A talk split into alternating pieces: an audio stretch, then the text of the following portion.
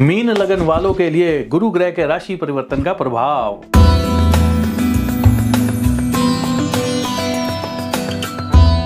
Mean लगन वाले जितने भी लड़के लड़कियाँ हैं, जिनका विवाह पक्का हो चुका है, रिश्ते की बात सिरे चढ़ चुकी है एंगेजमेंट हो चुकी है या रोका हो चुका है, या कुछ ही समय बाद उनकी शादी होने वाली है, और शादी की जो डेट है वो 22 अप्रैल 2023 से लेकर 30 अक्टूबर 2023 के बीच में अगर रहने वाली है तो यहाँ पर गुरु जब राहु के साथ युति करेंगे, चंडाल दोष का निर्माण करेंगे और सेकंड हाउस में कर रहे हैं कुटुंब के घर में कर रहे हैं तो वहाँ पर कुटुंब को दिक्कत दे सकते हैं। एक नया कुटुंब जो बनने जा रही है, जो एक नई जोड़ी बनने जा रही है, उनके बीच में किसी प्रकार की कंफ्यूजन पैदा हो सकती है, जिसके कारण वो सिरे ना चढ़े, वो रिश्ता ऐसे योग बन सकते हैं। थोड़ा संभल के रहिएगा। ऐसी स्थितियों में अगर जल्द से जल्द, जैसे अब देखिए, शादी तो करनी है, बहुत सारे लोगों की बाईस अप्रैल से लेकर अक्टूबर के बीच में विवाह तो हो गई, पर यहाँ पर ज़्यादा समय डालने पर ही ज़्यादा दिक्कतें आ सकते हैं, इसलिए समय कम डालें ताकि आप लोग जो है, नुकसान होने से आपका बच जाए।